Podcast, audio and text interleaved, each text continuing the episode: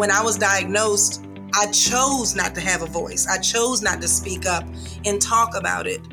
And I found that being silent worked for me, but being silent didn't help other people that were on my journey. I thought I was a strong person, and I am, but if it had not been for my diagnosis, I wouldn't have been this person. Welcome to another episode of Advocates in Action, a podcast created by the National Patient Advocate Foundation, a nonprofit that develops initiatives promoting equitable access to affordable quality healthcare through policy action and partnerships. I'm your host, Ashley Freeman, and welcome to Season 8, where we get the opportunity to share with you about the journey we've been on this year for shared decision making at critical points in a long illness journey. A project of Patient Advocate Foundation and National Patient Advocate Foundation, made possible in part by support from the Danaher Foundation. Hello, Vanessa. Thank you so much for being here with us today. I know you are one of the people that I had the honor of meeting with when we were in Richmond for our workshop. Share with our listeners a little bit of your journey and story and background and what led you to the Richmond workshop with VCU Massey that day. Hello, my name is Vanessa Spurlock, and I am a breast cancer survivor. I am 55. I was diagnosed September the 25th, 2017, with ERPR positive, HER2 negative, grade one, stage two breast cancer. And I like to sing. I love my family. I love my job. And I think life is absolutely amazing. And I, like good energy. Amy Lacey, who's with the Massey Comprehensive Center, she had reached out to me and let me know that they were having the partnership with Massey and NPAF at Lewis Ginter. And she was like, I think this is going to be something you're going to want to be a part of. And she was exactly right because I was so overwhelmed with joy and the people and all that was said that day. And I knew at that moment that even though I didn't share my diagnosis initially with a lot of people, my transparency now is, again, not just advocating for me or speaking on me, but also seeing what I can do to help others. And it was such an honor to have you a part of the conversation and a part of the room. I know you mentioned that was over five years ago when you received your diagnosis. So, walk us through what that initial moment was like. It was all a new experience for me. About maybe 10, 15 years ago, um, my mom had like some breast pain and she went to the doctor and she did not have cancer. They said that she had something that could form cancer cells. She did have to take tamoxifen for seven years as a preventative, but it's been years now and she's absolutely fine. When I was diagnosed, I, as we say in my terms, I'm a thick girl, so I've never been a thin girl, but I went on this health kick. You know, I was working at the Y and going to the gym and, you know, eating better, running eight miles and so on the treadmill. And when I go in for my mammogram in September, it was like anything else. It was normal until I got the call that following Monday, like September the 18th or 19th and they were like, did, did your doctor tell you that we wanted you to come in for a follow up? And I was like, no, but I didn't find it odd because I've been told that I had dense breast tissue. And so when she was like, okay, we'll schedule you to come in. So I went in that Wednesday for an ultrasound. And when the doctor looked at the screen, I could almost read his face and I was like, So what do you see? He was like, Well, I'm not sure. We're going to have to do a biopsy so that we can, you know. And I was like, But if you were a betting man, like, what would you tell your mom and your sister if you were looking at this screen? Mm. And he was like, I'd tell him that it looks like a tumor. So I went back in for the biopsy, and then I got the call at three o'clock on September the 25th, 2017. You had breast cancer. And I was floored because I just felt like I was the healthiest that I had been in years. And now it's like what I thought I, I was doing good for my body. Mm-hmm. I have this thing that's now in my body. So mm-hmm. it was, yes, it was a whole new experience. And I've known people with cancer but just like anything else, you're not affected until you're affected. Mm. I love that question of you asking the doctor if you were a betting man and you had a family member sitting here, what would you say to them? I just think that he was probably, probably just as shocked as you are that I even asked him that. I literally went to the appointment by myself thinking that they'll be like, oh, Vanessa, it's nothing. Mm. And the nurse was in there with me. And I was like, can you reach my pocketbook and get my telephone? And I said, I just need to call my sister. And I was like, Gail, the doctor thinks that I have breast cancer. And I'm on speakerphone. And she's like, what? She was like, tell them they need to do that again. so the nurse at that time, she's like, well, do you want me to go get her? And I was like, go get who? And she's like, your sister. I was like, ma'am, my sister's at work. She was like, you came here by yourself? I said, that's because I didn't think that y'all were going to tell me that I had breast cancer. And I literally was like, okay, so what now? You know, let's just get to this. I know it now. Let's let's just fix this. And what were the decisions that followed after that diagnosis? So I will say that I have been blessed and thankful that I was given a team. I even tell people I didn't pick my team, my team picked me. When I was when I was called on September the 25th, I guess whoever that person is in the technician was like, You're probably going to have some doctors to give you a call. Um, Dr. Misty Wilson, who's my breast surgeon, um, she'll probably be giving you a call. And normally she has a team. And he said at that very moment, he was like, But if you want a second opinion, let us know. We can send your file wherever you needed to go. I don't even think I hung that phone up. I made a call to my mom and my dad, and then Dr. Wilson was on my phone calling me like within seven seven. And she was like, you know, Vanessa just received your file. What I know this is gonna sound like it's a lot. She said, but I do want to set up some appointments. So, you know, when you get yourself together, give me a call back tomorrow and we'll go through some dates. And between September the 25th and my lumpectomy surgery date on October the 19th, I was able to meet Dr. Wilson, who's my breast surgeon. I was able to meet my medical oncologist, which is Dr. Kumar Abhishek. I was able to go in for my MRI. I was able to go in for my BRCA test. Um, that's the test to find out whether you carry the BRCA gene. And Dr. Wilson insistently stated that she likes to do whatever test that she can before your surgery because that will determine what your treatment may look like. So I love the fact that I was clueless, but I love that my doctor had a plan for me. Mm-hmm. And when we went to the office, she wrote on a piece of paper, what we're looking at, you can probably do a lumpectomy, radiation, we'll see if chemo, depending on what it looks like and she said, but if we get in there and it's more than what we see, less than what we see, we might not be able to do number one and two. We got to bypass that. And now we have to do three and four.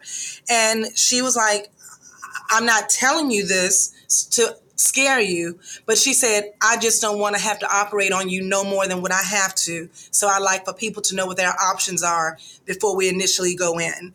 And if you get clear margins, applause, applause. If you don't get clear margins and I have to go back in, then maybe we can make other choices if that's the case. But she's like, I just don't like to, you know, fool with that no more than what I have to. And I love that she did that because I knew nothing. You know, Google be like, yeah, Vanessa, you're going to die the next day. So I was glad that I had a doctor that actually said, we can do something, we can do this. And and she too said, if you want to have a second opinion, feel free to go. It's just that if we go by my plan, this is what it looks like. And I just trusted that because she cared that she was looking at the better interests of me. And I still feel that way today. And so when you mentioned that she laid out those options for you and the different game plans and paths that you can take, to me, that truly sounds like you all partnered together on those decisions and you were well informed because, like you said, you were walking in as a blank slate, but she was helping you to educate yourself along the pathway. Yes, very much so. My surgery was on October the 19th. That was a Thursday. And I'm feeling like she called me. I don't know why I want to say she called me on the weekend, but it might have been like that Monday or Tuesday. And she said, I just want to let you know we got clear margins. She said, right now I'm working with the team of doctors, again, Dr. Urdaneta and Dr. Abhishek. And she said, we're going to have to look at it. We don't feel like you would have to do chemo. She said, but we have to make sure that we're looking at it in reference to the tumor size, where it was located, my age, just other things. And when I contacted her the next time, I found out that I did have to do 20 sessions of radiation. I did not have to do chemotherapy. And I started my radiation November the 29th and finished a day or two after Christmas. And it was like 20 days straight. Wow. That was a, a quick turnaround in, indeed. But that also speaks to quality care because we hear so many stories about people having to wait prolonged times and I was just talking to someone else about this who was also diagnosed with breast cancer, and she was like, the anxiety that ensues and all the time in between when there are all of those delays. Like you said, your team definitely had your, your best interests in mind. They did between my diagnosis date and surgery. I'm like, can't you just go in and pluck it out? They was like, yeah, Vanessa, it's not that easy. But you just want it out. you just figure that once it gets out, that life goes back to what it was before. but I see that there's a process, so I had to trust the process because of the team that I had. If there's a way to say that you felt comfortable, it was almost like they know that I'm in a haze, and but I'm just going through the motion. They were still available for qu- questions and answers. And I remember getting my pathology report, and I didn't know what the numbers meant. When I sit down with Dr. Wilson later, she went over it when I used the term enough to let me know why they're deciding on my treatment. Now, of course, she was like, we can take another path if you feel like that. She said, but you know, again, if, if I were doing this for my sister, if I was doing this for my mom, this is what we would recommend. But we're not making you do that because we want you to have the choice. But again, I, I trusted that that's what they do. That's the definition of, of true partnership, right? When you have that trust and that open communication and knowing that you all were in this together. Amy Lacey had asked me one time if I could give a quote as to how I felt during my, you know, journey, physicians and my care. And I told her I, I knew that they had other patients, but I didn't feel like other patients, I felt like I was their only patient because everything that they did was for me. And when you say you felt like their only patient, what did that look like? I, am I'm imagining it was because you felt listened to and understood, but what were some of those small things and small actions or small words that they said that made you feel like their only patient? Dr. Wilson, she prayed with me. Dr. Urdaneta, as soon as you walk in the office, he gives you a hug, and we need that. But then I remember going into radiation.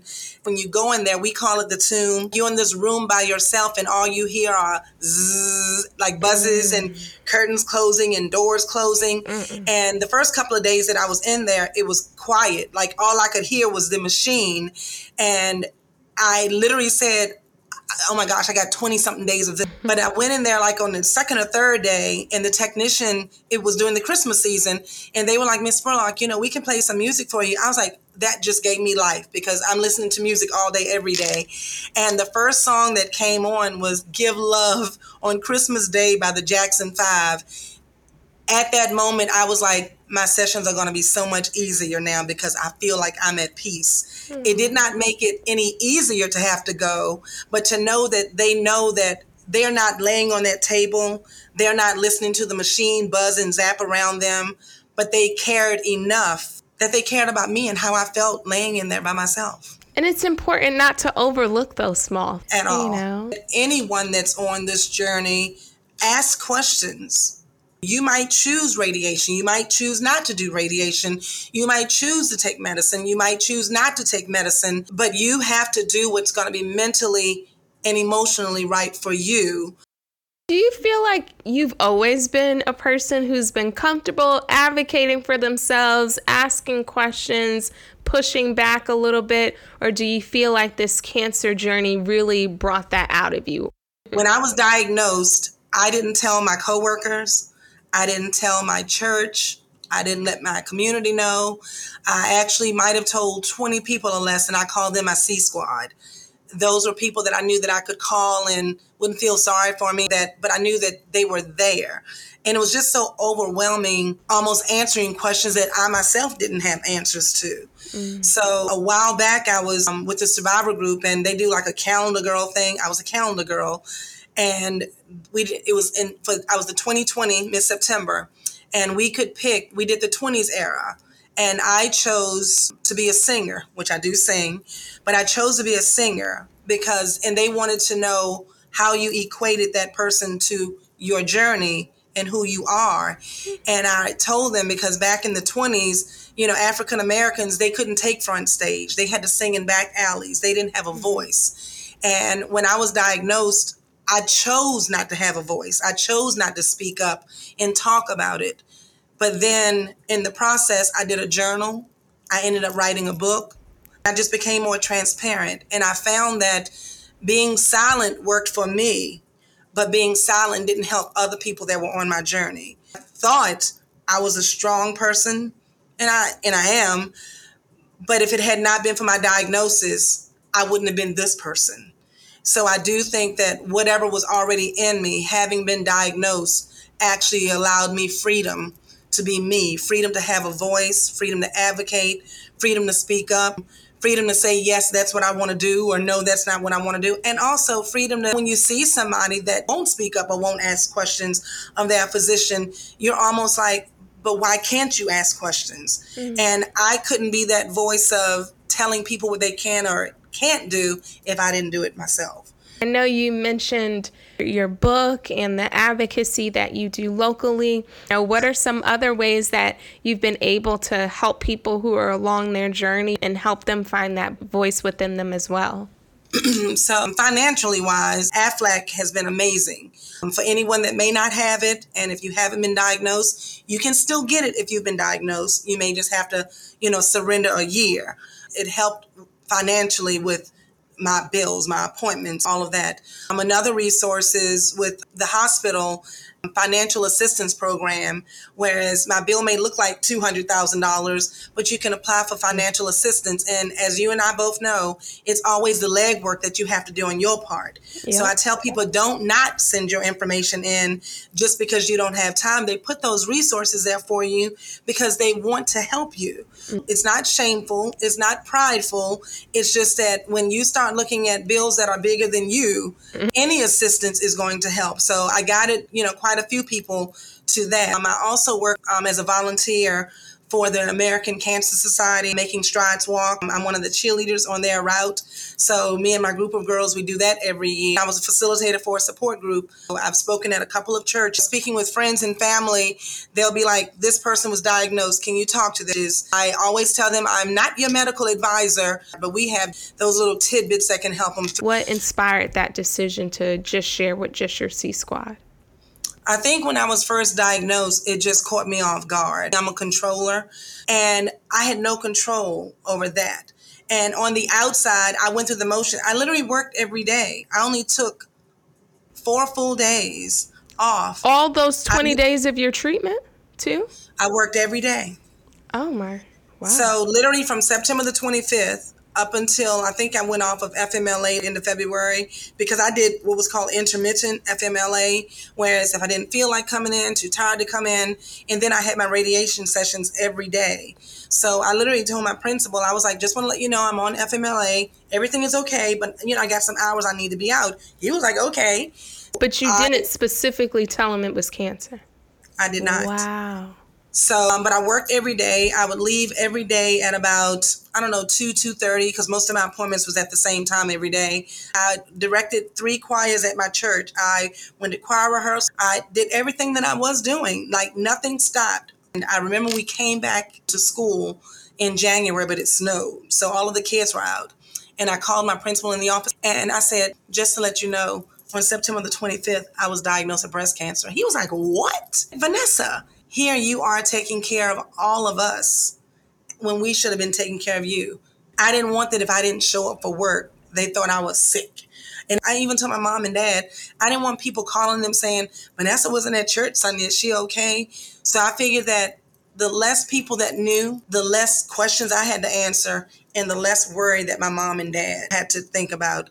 I was in a relationship at the time, and I remember the guy told me, but you do know that other people have shoulders too. Mm-hmm. And I say, mm. yeah, but I'm used to being the one that carries it. And I don't want anything that my mom and dad have to carry if I'm actually doing okay. Yeah. But when I did share that I was diagnosed at my church, I had so many people that was like, but when were you not here? But you looked mm. fine. And I was like, I always use an analogy. My outside was who I am, but my inside was like aluminum foil with chewing gum mixed up in it and you couldn't pull it out. Mm-hmm. So it's like I felt like my outside is yet again what people saw. Yeah. But my inside that wasn't who she was. Mm-hmm. So, but once I did share freedom, I felt like that was the freedom that I needed not to release me from the diagnosis, but to release me from holding in everything that I wanted to say and be without people looking at me a certain way. And I remember writing in my book, I was like, God, you know, I'm real selfish when it comes to my birthday month. So you could have held back some because I was just getting out. But then I corrected myself and I was like, oh no, I want God to give me everything He has. Because if He mm. didn't give me everything He has, He might have held back my healing. And I don't want Him to hold that back. So I'm like, give me everything that's meant for me because you saw this long before I got here. Wow. That's beautiful. I can totally relate to everything that you said about wanting to be in control, always the person that shoulders and helps for everyone. Now, as you explain that, I think honestly that helped you with your own mental health and journey. And like you said, not having to answer the questions or feel like all the eyes were on you. And it, and it allowed you that time to process internally and then share with people on your own time. And I commend you for that because not everyone always feels like they have that opportunity or option. I think that's what it is. At the beginning of the year, we used to do this book and it was called One Word. And you could pick a word to define who you were. And oddly enough, I picked the word choices because again, single, never married, no kids. I get to go where I want to go, be who I want to be, sleep late, look, leave the dishes in the sink. I, just choices.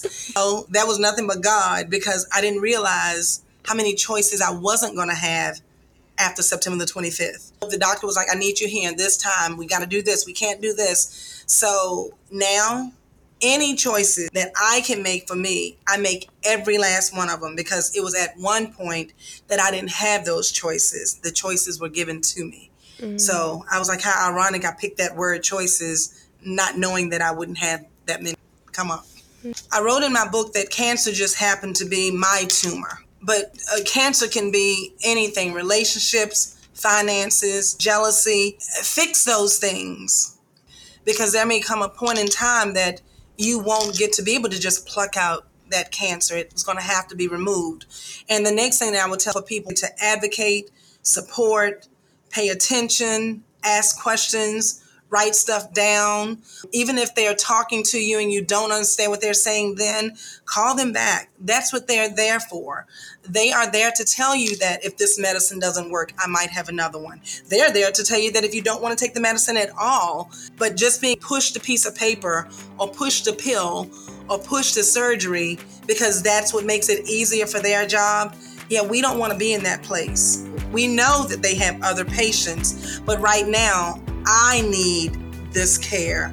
So I need you to, to work with me. And don't be ashamed to ask. We don't know everything. The doctors don't know everything. They just know what they can do for this case. You know, put your pride aside, put your shame aside, and just ask questions because this is about you, your health, and your life. I'm Ashley Freeman, and thanks for listening to this episode of Advocates in Action. If you haven't yet, please subscribe, review, and share this podcast. Your support is greatly appreciated.